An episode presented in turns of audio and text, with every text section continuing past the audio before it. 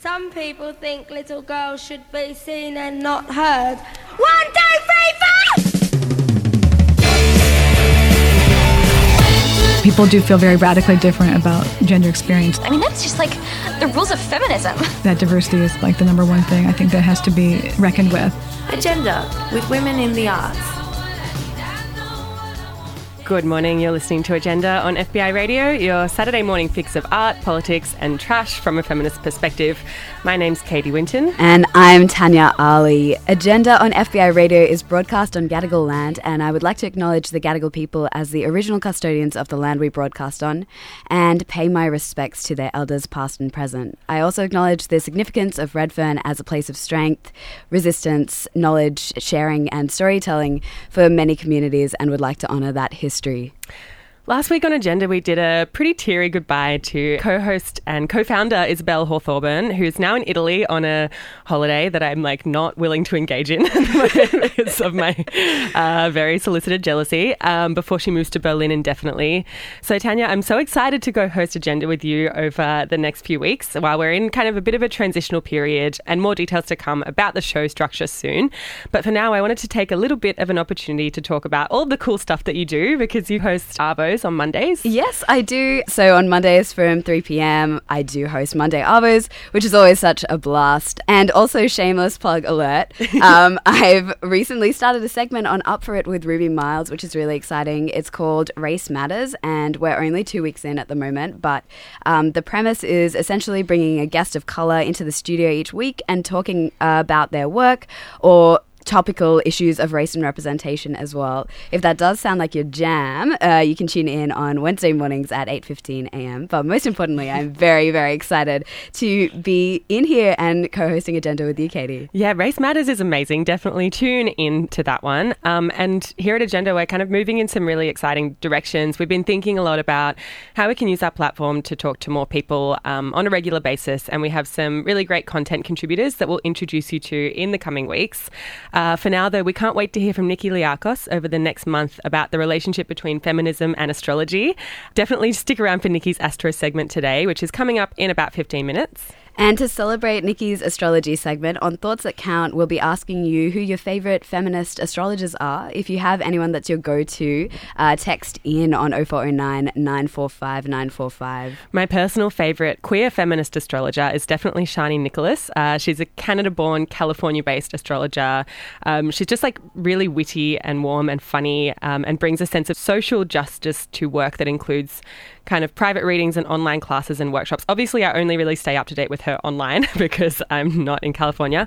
Um, but she often has, yeah, like a really kind of inclusive way of speaking about astrology, which I totally appreciate. Yeah, 100%. My housemate uh, always reads me my monthly Chani Nicholas horoscope. And like, I'm not super across astrology, but every time I hear my Chani Nicholas horoscope, I'm like, wow, okay, I feel so affirmed. And it's like so warm and beautiful and like always uplifting and like acknowledging the hard things you're going through as well. I don't know, it's so good. Um, yeah, there's a lot happening for Sydney Writers Festival at the moment, and while we're on the topic of astrology, there was a talk yesterday by Canadian author and astrology devotee Eliza Robertson uh, titled "On Astrology." She's the author of a book called Demigods, and she explained why the ancient practice of astrology intersects art, um, language, and mathematics, and examines its appeal to historically marginalized groups and she argues that it offers a more vivid and inspired way of understanding reality. Super cool. I wish that I'd seen that, but I think Sydney Writers Festival are really good at podcasting their talks as True. well. So stay tuned. Yes, definitely. I also want to fan out quickly because I have been to a few Sydney Writers Festival uh, events over the past week, and I went to the opening address on Tuesday night. Um, and was absolutely blown away by this one particular speaker. So, um, artistic director of Sydney Writers Festival, Michaela McGuire, has a newly established tradition um, where three of the international authors do half an hour of like an address each. Um, and this year they had the New Yorker staff writer Alexis Okeowo and André Aciman, who wrote the novel Call Me By Your Name, who were both great. But then Min Jin Lee, who's this Korean American author, closed off the opening address. So she released last year an incredibly highly acclaimed novel, Pachinko. And her talk was one of those things where, like, I immediately marched out from the venue and just, like, bought the book instantly. She literally ended her speech by reciting the lyrics to Rihanna's Diamonds. Oh my God. And everyone was crying, like, of all ages. It was such a moment. Oh, I'm so sad that I missed that. Yeah, you should have been there. It was so good. But again, Again, yeah, you can- podcasting. yeah, for sure. Yeah, so much Writers Festival stuff that's happened. Also, just quick shout out to Sydney Writers Fest for like, you know, creating an incredible lineup and bringing some really amazing people um, to Sydney to kind of engage in ideas and their writing. Um, such an incredible kind of um, array of people speaking. And there's been so much stuff that's happened. So overnight, there's been a big Twitter storm after Zinzi Clemmons tweeted about Junot Díaz, and it started um, in a panel yesterday afternoon where Zinzi Clemmons stood up in the question time and asked Junot Díaz about a recent essay he'd published in the New Yorker dealing, uh, detailing the sexual assault that he experienced as an eight-year-old boy. Um, and then she asked him why he had treated her the way he had six years prior, which um, was when she was a graduate student at Columbia. So it's a really big moment. Yeah, super full on. So after the panel, Zinzi Clemmons did tweet about it, and she wrote, "As a grad student, I invited Junot Díaz to speak to a workshop on issues of representation in literature. I was an unknown, wide-eyed 26-year-old, and he used it as an opportunity to corner and forcibly kiss me. I'm far from the only one he's done this to. I refuse to be silent anymore." Such disappointing news. Like, literally nothing is safe anymore. I don't know. I heard about this really late last night, and my response was just, I'm going to go to bed. When I wake up, I want all entitlement to be gone for the patriarchy to have crumbled. And I really don't know why that hasn't happened. Seriously. Still waiting. Um, but we're going to be chatting to Aminatou Sow a little bit later in the show today. Um, so maybe she has some thoughts on it, or maybe she was even in the audience. Don't know. We'll ask her um, a little bit later. But she just arrived in Sydney from Brooklyn for the Sydney Writers Fest and is speaking on a panel this afternoon called My Feminism Will Be Intersectional or It Will Be Bullshit. I actually caught Amina Aminatou speaking as part of the Power Gala last night, where she shared the stage with the likes of Tanya Plibersek, Sally Rugg, um, Tayari Jones, and so many more. Amina opened the gala, and while it was a short talk, it made me so excited to chat to her today. So, ah, I'm having such a big fangirl moment about speaking to her. Um, she co hosts Call Your Girlfriend, which is a weekly podcast with Ann Friedman, and she's a digital strategist, writer, influencer, co founder of Tech Lady Mafia. I listen to Call Your Girlfriend like on a weekly basis. So, Ann and Aminatou Sow call each other from their respective cities in Brooklyn and LA, and they chat about pop culture, politics, um, women, female identifying, and gender diverse people doing really amazing things. So, so many questions for her. Yes, and like super relevantly, you and Isabel talked last week about how to maintain long distance friendships for Isabel's last show. So maybe Aminatou has some hot tips on how she maintains her friendship and her working relationship with Ann Friedman from different cities in the US. Yeah, I'm also really excited to chat to her about the essay um, that was actually referenced for the title of the panel that she's speaking on this afternoon. So it's called My Feminism Will Be Intersectional or It Will Be Bullshit. And it was written in 2011 by Flavia Dzodan in response to one of the slut walk protests that happened in New York. And it's described in the blurb for the panel as like a rallying cry, the center of modern feminist debate, and now a catchphrase that has been appropriated and commodified across the internet while its author struggles to earn a living. So, like, a lot of things to unpack there. Definitely stick around for that conversation with Aminatou Sow in about 30 minutes. And in other news, the French president Emmanuel Macron thanked Malcolm Turnbull and his delicious wife Lucy Turnbull for their hospitality, which has blown up Twitter this week. very important feminist news. Um, everyone in my office yesterday, not yesterday, a few days ago, was like very annoyed with the French president. He did some breakfast conference at Carriage Works this week. Which is where I work, and the police decided to like shut down pretty much the entire street, which meant that I couldn't get into the car park and had to park really far away, made me late for work. But the thing that was like really great about that particular morning was that there was a security guard minding the bathroom outside my office for a few hours, and I did get to see Mr. French President wee. Well, like not actually wee, but I saw him go into the bathroom and come out again, so that kind of made the parking annoyance worth it. totally. if you've just tuned in, you're listening to Agenda on FBI Radio 94.5 FM. Thoughts That Count is up next. Bit of a language warning on this one. This is Jungle Pussy with Trader Joe.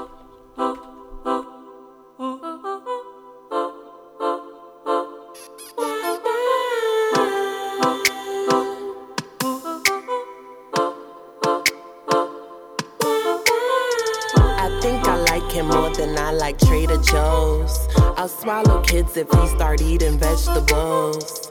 New York nigga with the love for Arizonas. I got the juice, he bout to start sipping on. You see how it be, you ain't know you needed me, now I'm all in your room. Look at you, want a piece of me, the ripe fruit hanging off the tree. I'm a mango, mommy, pero te quiero, papi, but not more than I want to be making so much money.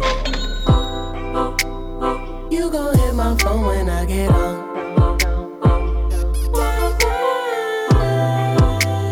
You gon' sing this song like all day long.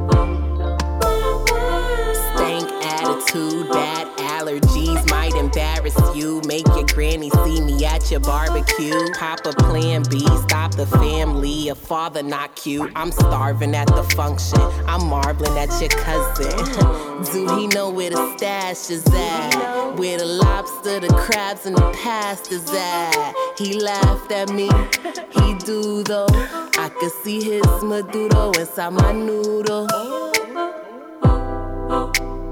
You gon' hit my phone when I get home.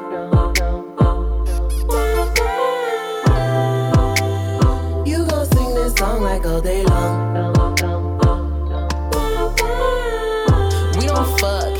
Picked me up from Trader Joe's. Carry all my groceries and lick on all my toes. Tryna cuff, but I know you gonna leave me alone. When my phone ring, it's cause a nigga seen the way I grow. We don't fuck, he just picked me up from Trader Joe's. Carry all my groceries and lick on all my toes. Tryna cuff, but I know you gonna leave me alone. When my phone ring, it's cause a nigga seen the way I grow. You gon' hit my phone when I get home.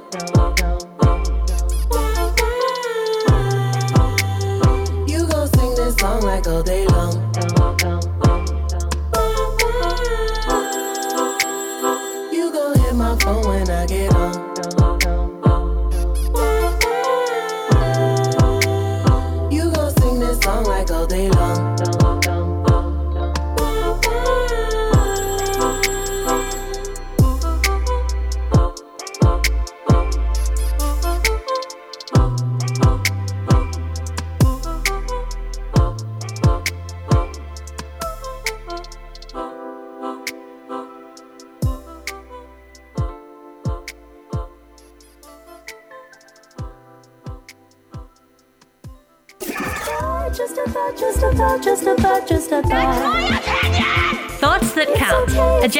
FBI Radio.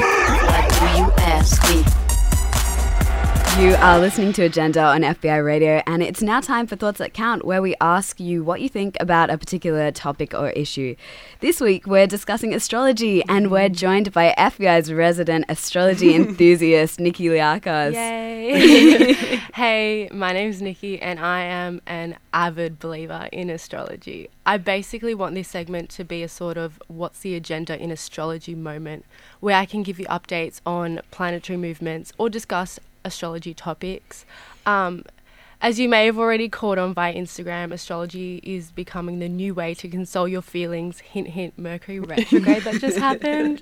Yeah, one of my favorite Instagram accounts is Trashbag Astrology. I'm a new follower of Trashbag Astrology, and I saw this meme the other day that says how my Taurus season's been going so far, and it features a woman like lying in bed with the doona right up to her nose, without like with her makeup running, and the caption is "Eating in bed and crying is the mood." And as a Taurus, I very much feel this, um, and I'm wondering if you have any thoughts on why Taurus season has been a bit awful so far. Yeah, well, I'm a Taurus too, so I totally feel you with that. Um, as I just mentioned, Mercury has been in retrograde and it just came out of its shadow, which was on May 2nd. Um, so it's been a hard slog. I've felt this Mercury retrograde so strongly than I have any other. Um, and on top of that, the Scorpio full moon was on Monday, and the Scorpio full moon ruled themes of death and rebirth.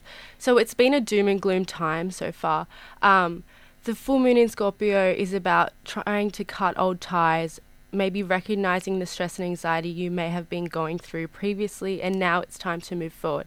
So, a lot of astrologers online have been saying that. Um, don't worry, like now the moon's in Capricorn, it's a much more grounded energy. Um, there's a lot more emotional seriousness to Capricorn, and that after the second week of May, Tauruses will ah, have their time to shine. Thank goodness. great. That's great news. Thanks. no worries. And on to the next sign of the zodiac, Gemini. I also wanted to mention Kanye West and how his tweets are the most damn Gemini thing I've seen in my life.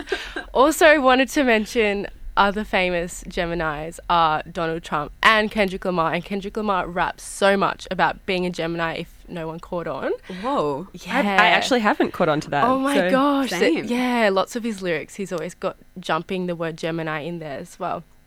Um, so, a quick little intro into Geminis. They're ruled by the planet Mercury, um, and Mercury rules communication.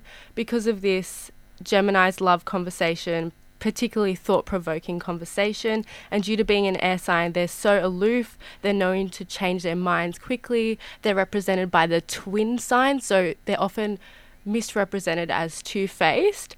Um, but low vibrational Geminis can be quite two faced. It's just that they're very detached and they can change their minds quickly, frequently, and they possess the ability to have rapid and radical thoughts. That does sound incredibly Kanye West. and Donald Trump. yes. um, I want to know. Text us on 0409 945 945. I want to hear your Gemini story. Everyone has a Gemini story. Uh, stick around for more astrology with Nikki Liakos right after this track from Okino San. It's called I Want to Be That Girl.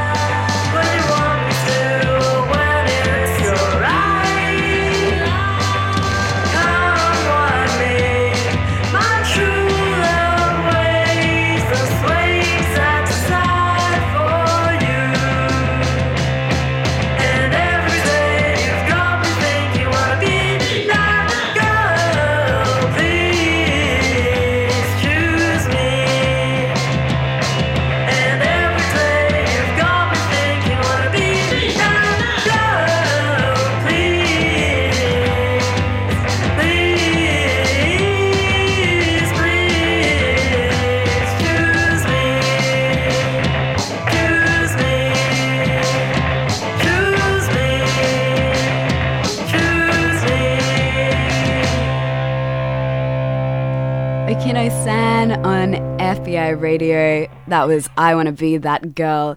And you are tuned in to Agenda. You're right in the middle of Thoughts That Count, and we are joined by Nikki Liakos, our astrology extraordinaire. Yes, and we were just talking about Kanye West and his tweets and how he is such a Gemini. And we do want to hear from you 0409 945 945.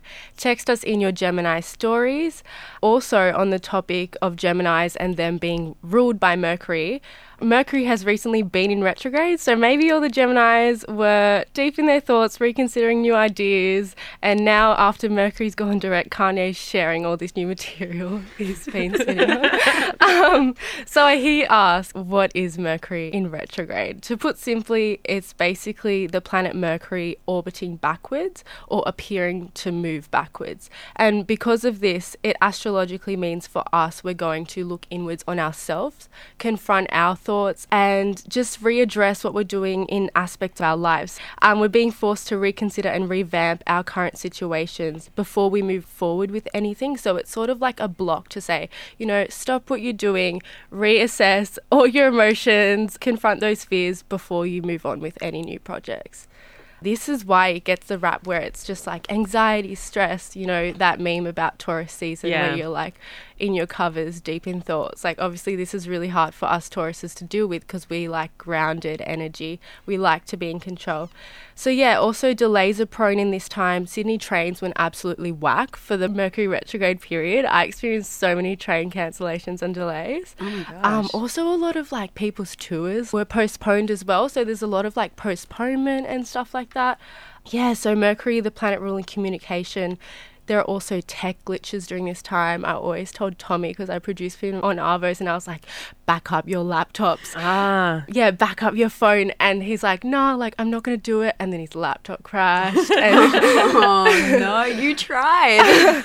and I think for the first time ever at FBI, we actually had major tech difficulties where like one of uh, I don't know something's playing up in the studio and like yeah it never happened before. And that was all in Mercury retrograde. But it's not all bad news. If you harness this energy and use it to your own advantage it's a great time to restore your ideas and direction in life it's a great time to stay at home work on your priorities glow up sis Um, and what most people don't know is that Mercury goes retrograde three times in a year. So we just had that huge slog. Mercury was in retrograde and it was out of its shadow period May 2nd, but it did apparently end April 16th, but it'll be back. 25th of July, it'll be back. oh boy, It's another Mercury retrograde. Yeah, that's wild. I didn't. That's so soon. Too soon if you ask me. yes. um, I'd love to hear from you listeners. Maybe there's something related to astrology that you'd like me to cover, or you have a particular burning question you'd like me to answer.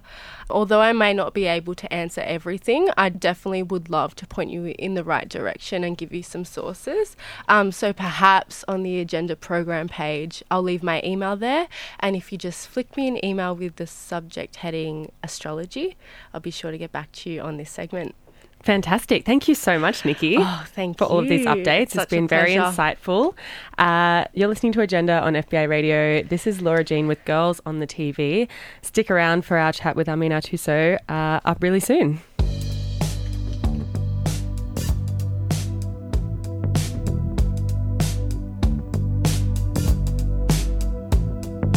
Ricky played the flute, but she never a use for it. Miming her part in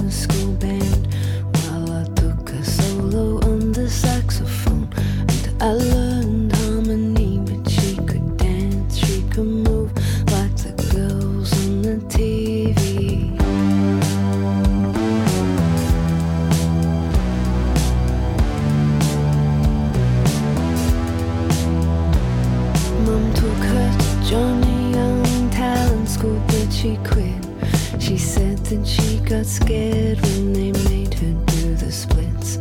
She tried tap school and blew the teacher away, but the girls in the class teased her, saying she was too chubby.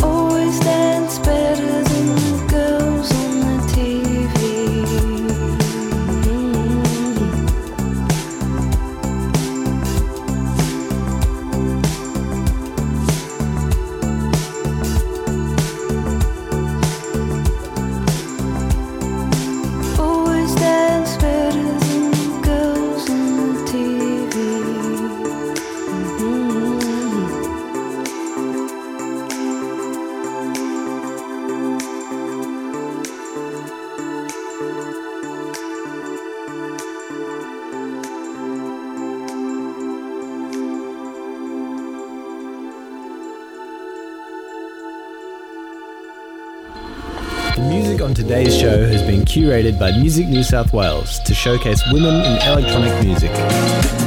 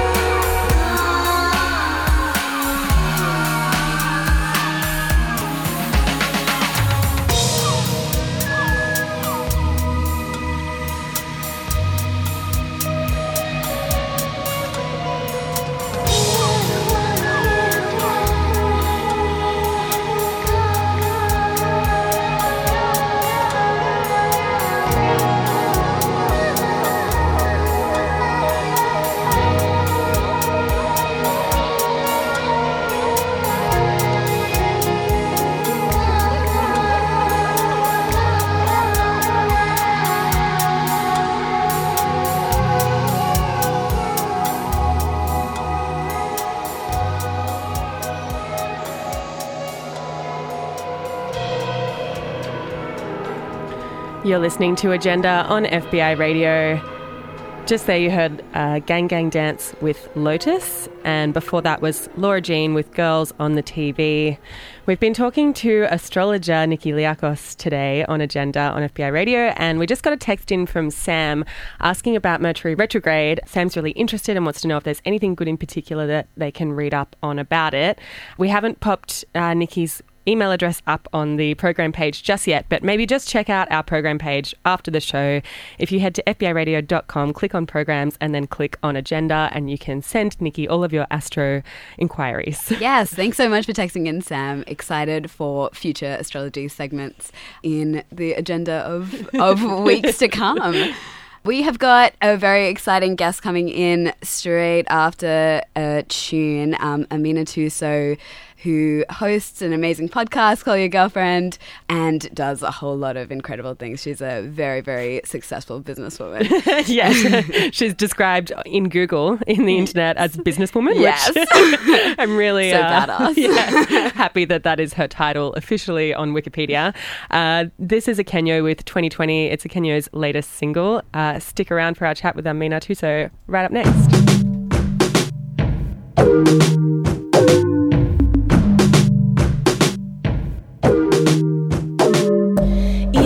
Look at the skylight. See it all breezy cause you know it's in hindsight. Got the 2020 vision all with the bright lights. Stadium, I feel like people watching like game night. Who the team you barrack for? Cause we on the home team. I know that for sure cause wish I was homely. But my career caught me in the spotlight. I won't be home till later. Hope you will remember we did the big fight. Hearts through the mincer, prime beef. I played it up the tough beef. I was on that selfish. Puffy eyes like shellfish. Open the night Texas. Simple to develop this. Armor made it still tough to break these. Panic attacks, afraid I'll be left alone. And then I wouldn't be able to FaceTime you come. And checking up, I wasn't all for the show. But how could it be such when I wasn't in control? When I think about it, all I get so tired. Trying to stay strong.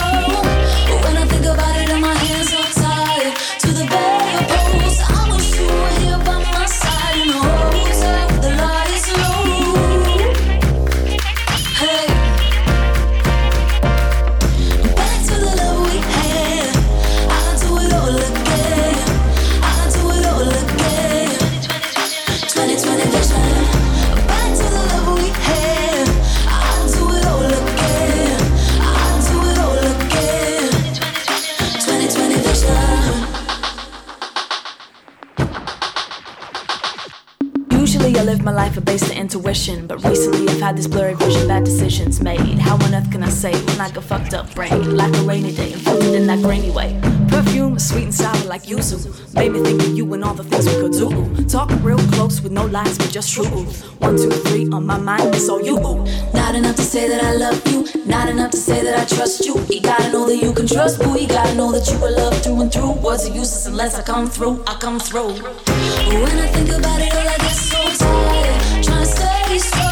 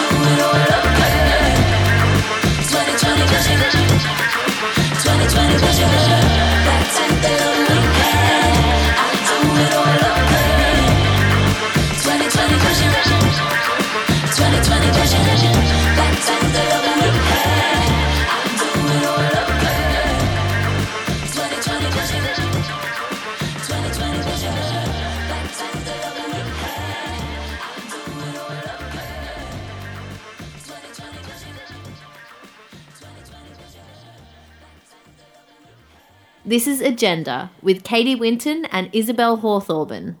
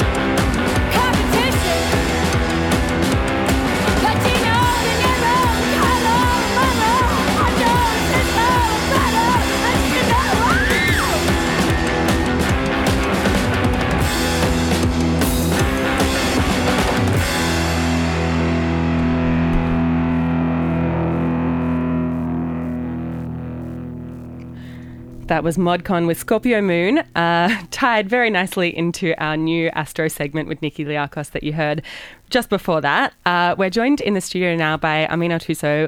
We're very excited about this. Um, Aminatou Sow co hosts weekly podcast Call Your Girlfriend, co founded a women in tech group called Tech Lady Mafia, and is speaking on a bunch of panels, one of which is called My Feminism Will Be Intersectional or It Will Be Bullshit this afternoon for Sydney Writers Festival. Thank you so much for joining Are you us. kidding? Thank you so much for having me. Hello, Sydney.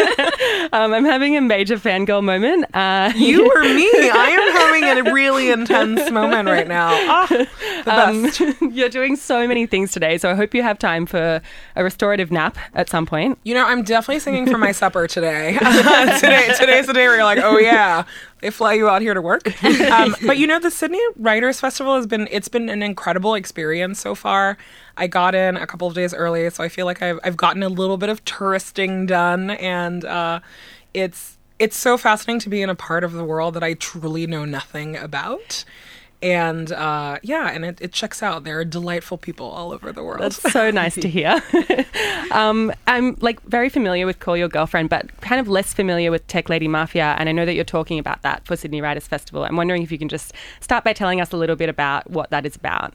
Yeah, you know that it's so funny to be talking about this now. The Tech Lady Mafia is, um, I want to say, about five years old now, and it really started off uh, as a conversation with a very dear friend of mine, Erie Meyer, who at the time was a technology advisor for Barack Obama in the White House.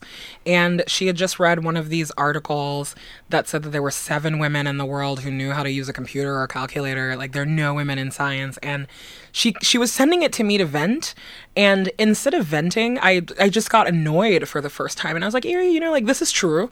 These statistics are all true, but that's not true in our life. I was like, we are women of STEM and we actually know a lot like we know the seven women we know them they're our friends and they're our colleagues and so we started thinking about instead of complaining And instead of waiting for somebody to mentor us or somebody to pick us, what if we chose ourselves and we created a back channel? And, uh, you know, I always say that women are stronger when we hunt in packs.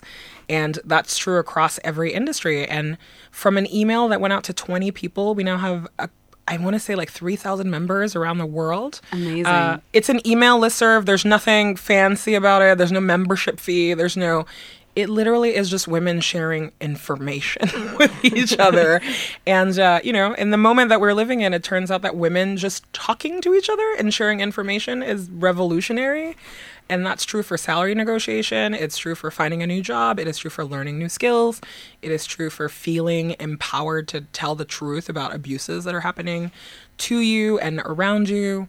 And you know, honestly, that that is the work of Tech Lady Mafia. It is literally just creating opportunities for women. We're currently not taking in any new members because, like, at the size of the group is, it's actually it's great because everybody does know somebody. That's we work on a referral system. For a long time, uh, the way into the group was uh, we whenever we went to tech conferences in the bathrooms, we would leave a note that said "Join the Mafia." oh and uh, one day somebody gave me one, and I was so happy. I Yeah, was like, that's full amazing. circle. it has come to me. But uh, you know, everybody knows somebody. Everybody's somebody's friend or somebody's colleague. And at this point, we're not really interested in making it like a bigger movement or a thing. We we're like, this is our network. This is our lady web, and uh, we are encouraging other people to start their own. You know, and. Uh, not like none of this stuff is new or like we don't have tools that you don't have it is just about intentionally picking people in your um, in your profession and in your community and saying we're to get out of this mess together 100%. I think we're going to dive into Lady Webs a little bit more later as well. Um, but you're also speaking at 3 p.m. this afternoon on a panel about women in tech. Could you tell us what we can expect from today's conversation? Um, you know, I'm wondering what we can expect from Yeah, today's I mean, conversation as a panelist. You know, I think um, what I really want to talk about is it's kind of like where we're at with this, right? Is that everybody is very aware of parity problems. Um, that's not a that's not a new thing. If if you think it's new, uh, like good luck on your journey. uh, but the rest of us are pretty far ahead on this. But I really want to talk about solutions because I think that one of the ways that, especially for marginalized people, that we we keep them more marginalized is by not acknowledging the people who are there, you know, and the kind of work that they're doing. You can't be what you can't see. And uh, I am really excited to connect with women on a global scale who do STEM work, uh, STEMinist, as we like to call them. And, you know, and really here, like, it, clearly in the United States, things are not working. I want to know if things are working here. It's like, what are Australians doing that is that is different or that is new or you know like how are ways that your government is really bolstering um, this industry because it, it's true for us that our current government does not give a, a hoot. um, I don't know if I can say uh, bad words on this radio, but yeah, you know, like they just they just don't care, and and you can't trust private enterprise to care either. So I. As much as I would like to vent today, I really want to get to a place where we identify problems and we start talking about things that are working. But it's also not lost on me that it's a panel of like four women, right? And uh, you know, I I'm just like, where are the men talking about this? Your I was like, your companies are the ones suffering because you're not hiring us. Um, and your products are the ones that are suffering. I don't think that parity or diversity uh, and inclusion, I don't think that it's a moral imperative. You know, I'm like, if you're a bad person when you go home at night, that's between you and your family. I personally do not care.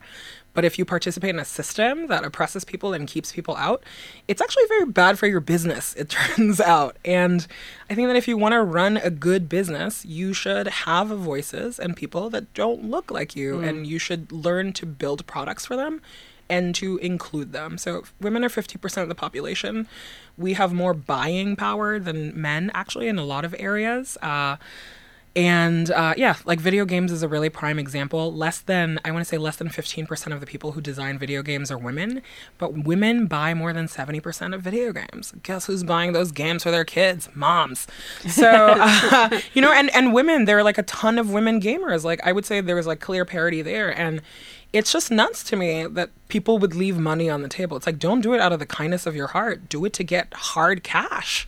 And uh, this is one way out of that problem. I think the other panel that you're speaking on this afternoon, uh, amongst your many things that you've got packed into your I'm schedule telling you, today, singing for my supper today. Thank you, Um, Sydney Writers Festival. You're the best. um, it's called My Feminism Will Be Intersectional or It Will Be Bullshit, which references a 2011 essay by Flavia Dzodan, uh, which was a response to racism in feminist movements such as the Mhm. slut walk. Um, and since the essay was published, the phrase in a lot of ways has become really commodified and commercial, and none of the profit has made its way back to the author who wrote a follow up piece titled, and I love this title, My Feminism Will Be Capitalist, Appropriative, and Bullshit Merchandise. Yeah. and similarly, I guess in a lot of ways, the Me Too movement has kind of failed to give credit to women of color and I'm wondering if this kind of appropriation of work created by women of color is another way that feminism I guess kind of sometimes fails to be intersectional.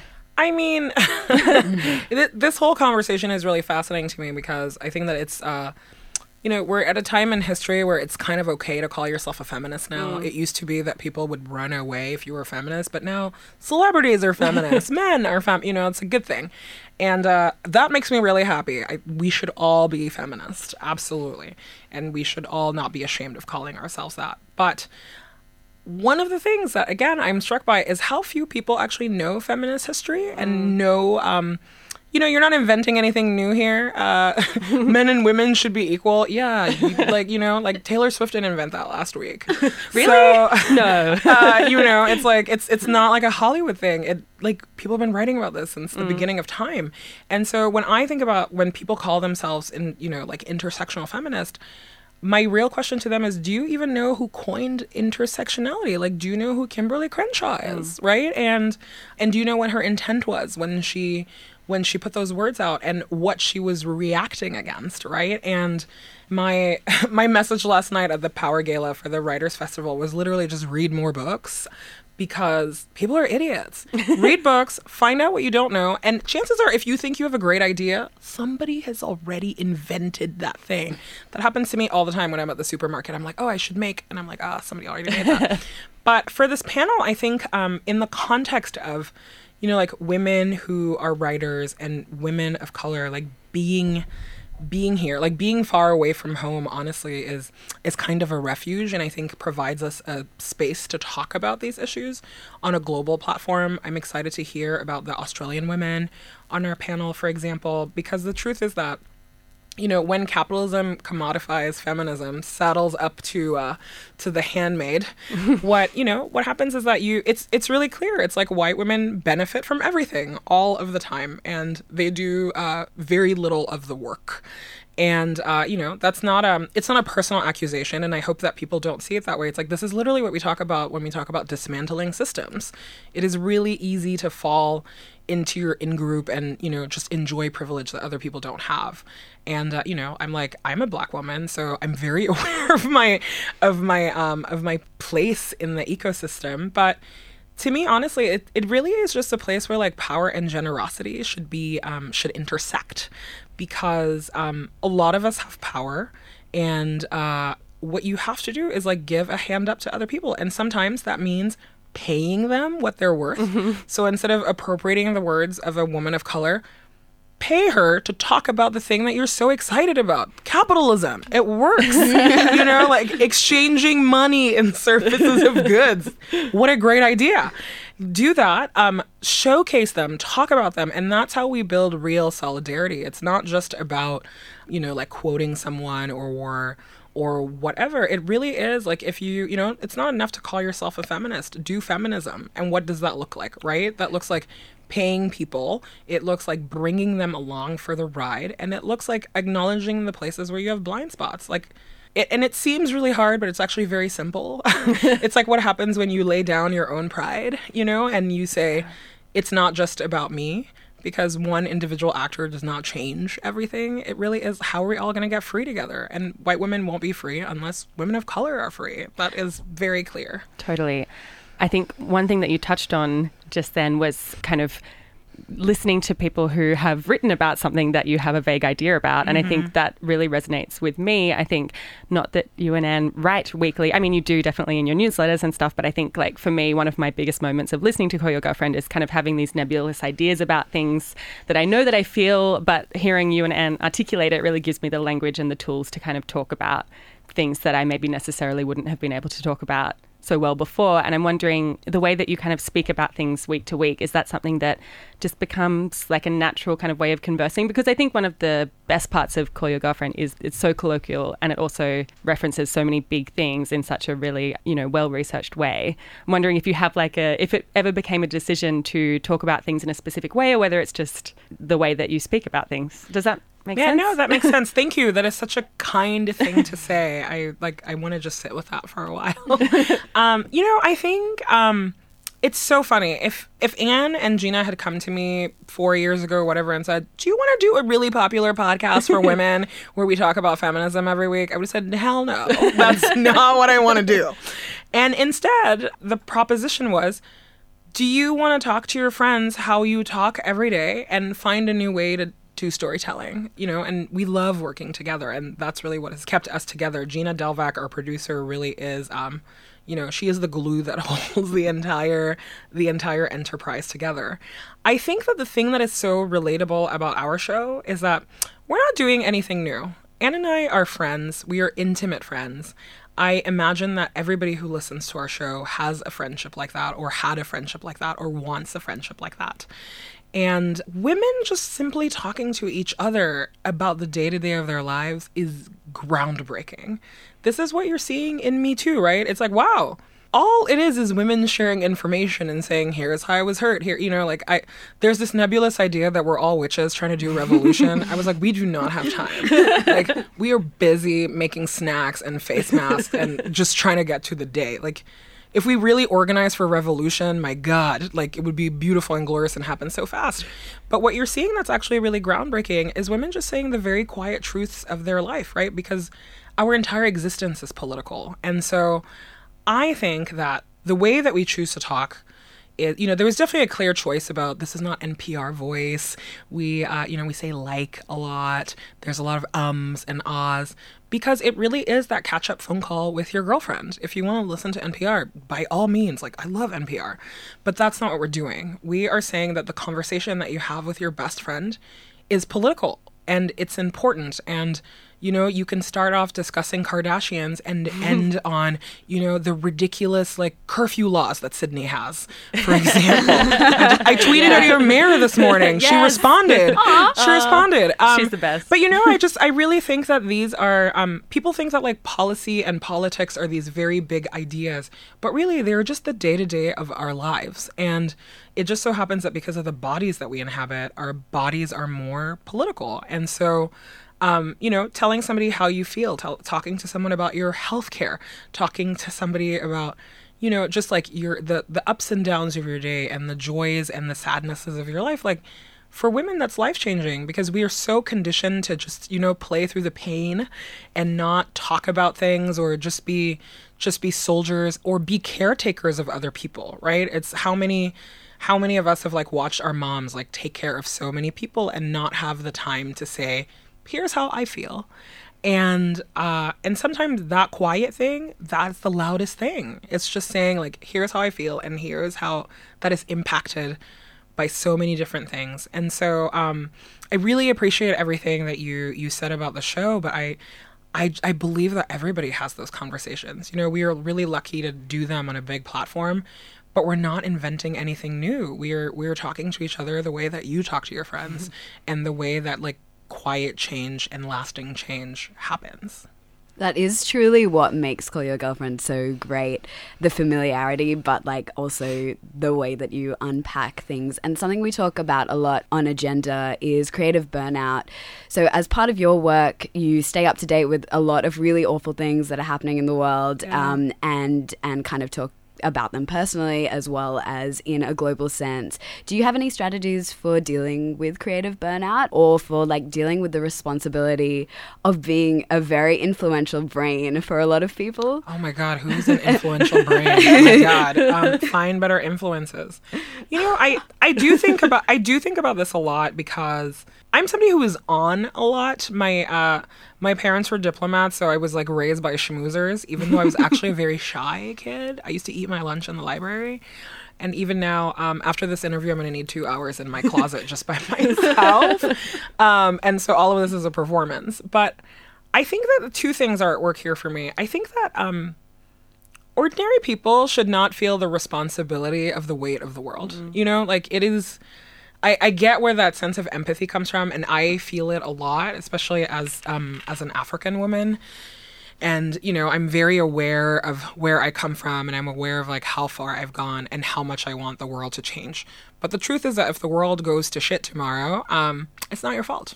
You're not the person who did that, and I think that especially for women, that is really hard to hear. Right? It's like you care, you want to do everything, but the truth is that like you it is not in your power to make change. So that's the bad news. is like to really know that. But I also think that um we as in the United States at least uh, I don't know if you've heard we had a terrible election last year where I like I don't know You if the news first. has made it over here yet um, and we are devastated like we are truly tr- you know like I we are still going through the cycles of grief and it, it's like very shocking how how quickly we went from like we don't want this man in the White House to oh my god now he's here you know like it just it just happened. He's here now. I like every time I see him on TV I have full body chills because I can't believe it actually happened. But here's the thing is that um any fight that you want like first of all our lives will always be a struggle because we're women. Like some people don't want to hear that and i'm sorry but if you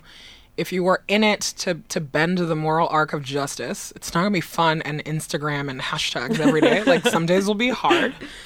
And the truth is that like if you want to do that kind of work you have to think about very long term. And you have to think about the long term that you're not even going to be alive here for right? It's there is a possibility that nothing will change in our lifetimes. That's not actually true because things do change every day. You know like just think about um yeah i i always go back to my mom and i was like what what kind of rights and opportunities does my mom have when she was my age? And the truth is that in one generation, in all around the world, even in the Western world, things have changed for women. So things are changing, but it, what is it that you want? Do you want change for yourself or do you want change for the world? And if you want change for yourself, then, you know, like, get to the gym, work out, get mm-hmm. a better job, do, you know, like, get a blowout, do the things that you need to do for yourself if you want change for the world, you really need to submit to the fact that you might not be here to see it. So, in terms of burnout, um, one thing that I see a lot with people, and I suffer from this too, is just like care. It's like you can care about everything, but you can't do something about everything. That's just there's too much content and there's too much information and it comes at us too fast. So our friend Beth Pickens wrote this great book called uh, Art Will Save Your Life and I recommend it to everybody to read. But one of the strategies that she gives is that like you you should pick two causes. One that is like near and dear to you. So like if you you know, if you're queer, pick a queer thing. If you mm-hmm. are blue, pick a blue thing. If you are if you're a woman, pick a woman thing. And then pick one thing that does not affect you. That is like far it, it, it has nothing to do with you, but it's something that you want to help on. And that's where you dig deep. And and you have to and surround yourself with people that you trust are doing the other work right? Um, but i also think that self-care and mental health are really really really really important. And for a lot of creative people we throw ourselves in our work and um, you know we batter our bodies and worse we batter our minds.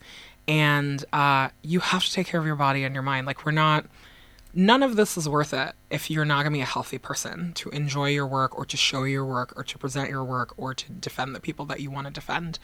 I was diagnosed with cancer late last year and uh, with endometrial cancer. And my entire life, my identity was really wrapped into work. I thought that I was, my worth was measured by how productive I was. And I was one of those people that always said that I would never, you know, it's like, ugh, if I, like, who sits at home and who vacations? Like, who are these people? long story short, when you get cancer, you like just kind of nowhere to go. I had to I had to quit work. I had to turn down everything, and I was really confronted with my own like, what is my identity if my identity is not my work? Let me tell you, relaxing is great. it is it's terrifying in the sense that yeah, you know, like like money is obviously a problem and you need to figure it out and we live in a country that has very terrible healthcare. So being sick will literally bankrupt you and you will never recover in your life. Like that's like I want to acknowledge that that's real. But the thing that um, you know, and I was privileged enough to have good health care and to have like good friends who took care of me. But I was really struck by this very um, Western ideal we have about work and productivity. Like you're not your productivity. That's not who you are. So sometimes it's okay not to be showing things or to be doing things. And also you need um you need a really strong backbone and you need a really strong interior life to protect yourself. And you know and the thing about creatives is that we give and give and give and give. How can you give if your cup is empty? And so taking that time for yourself and not feeling guilty about it and not feeling selfish about it. I i hear the word selfish so much from women whenever they just you know they're like not taking they're not doing like the mom thing they're supposed to be doing or you're taking some time off or you're not you're not helping on your weekend and you feel selfish you know? And and i would say to you it's like do you like do you think that men feel selfish when they're doing their men activities? You know i'm just, i'm like women are friends but men are activity buddies. It always shocks me. I'm like wow you guys always find something to do. Um, i just want to sit on the couch and do nothing. But i think that really thinking about that is like like what is your long term and how do you protect for yourself? You know i think that having a love of self is something that a lot of us struggle with and we're so good about taking care of our friends and our families and our Yeah. kids. Imagine if you did 10% of that for yourself where you were gentle with yourself you gave yourself the time and you said i am my own friend. Like i am my own love. And you did that same thing. I you would be a little bit happier I think that's such a beautiful note to end this interview on. Aminatou Sow, thank you so much for coming in to talk to us on Agenda this morning. It's been truly a wonderful conversation. I can't wait to put it up online afterwards.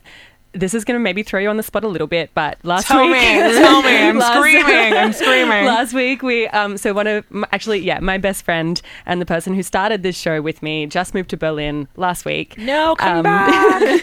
and we were asking people for their friendship love song dedications last week. And I'm wondering if you have a song that we can go out with today to dedicate to anyone. Yeah, oh my god. Because it is so ridiculous and it always makes me feel like I'm on a desert island. I'm thinking about Lil Yachty's Better. I think it's called Better. It's so ludicrous. but it's it's for your lovers and it's for your friends. Okay, let's Um, just- hold on. I'm going to tell you. I pretend that I love rap music. but my, my brother is very embarrassed by me. Um, because here, I'm going to pull up the playlist. It's definitely on Spotify. Okay, great. Amazing. yes. Lil Yachty's Better. Nailed it the first go. Yeah. Featuring Stefflon Don. this one's for you, Sydney, Australia. okay, hang on. Don't worry, you're gonna find it. The song is so ridiculous. Please don't watch the video because Okay. it will ruin it for you. But Okay, we close got your eyes and imagine that you're on a desert island. And with that, we're out. Oh, oh. Oh,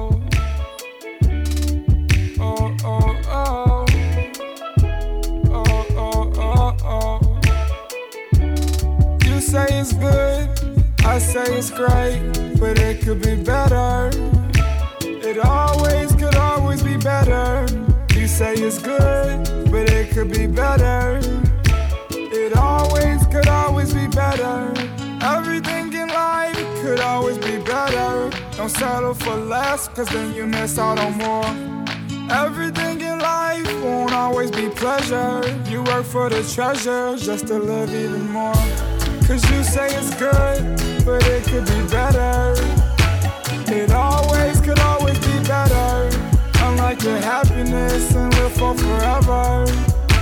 I'll express my love in a letter. I love you cause you be making me better. You make me feel so much better. It could be good, but it could be better. When I'm with you, I feel much better.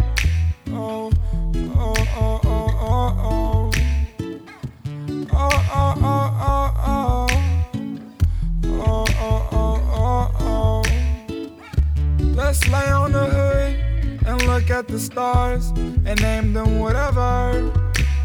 You always call that one Trevor. Since a young one, you always been clever. Let's grow old rocking chairs and play checkers. I wanna spend my whole life with you. Without you, I feel so blue. I probably lose my train of to dos. All my life, I owe say it's good. I say it's great, but it could be better. It always could always be better. You say it's good, but it could be better. It always could always be better. Everything in life could always be better. Don't settle for less, cause then you miss out on more. Everything in life won't always be pleasure. You work for the treasure just to live even more. You said I love you where we have so deep. I love you where we have made me feel so sweet. Baby, you a gangster cause you don't deny me.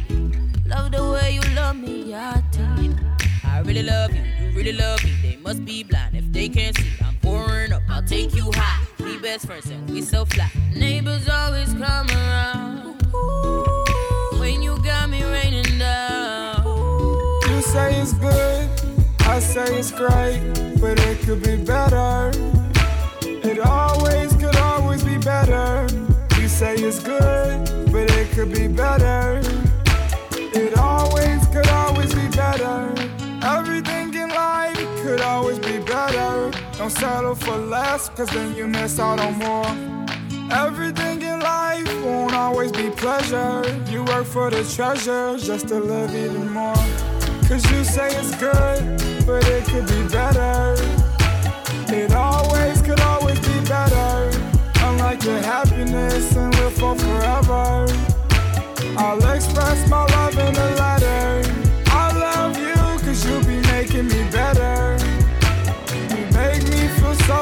better. It could be good, but it could be better. When I'm with you, I feel much better. Oh, oh, oh, oh, oh, oh. Oh, oh, oh, oh, oh.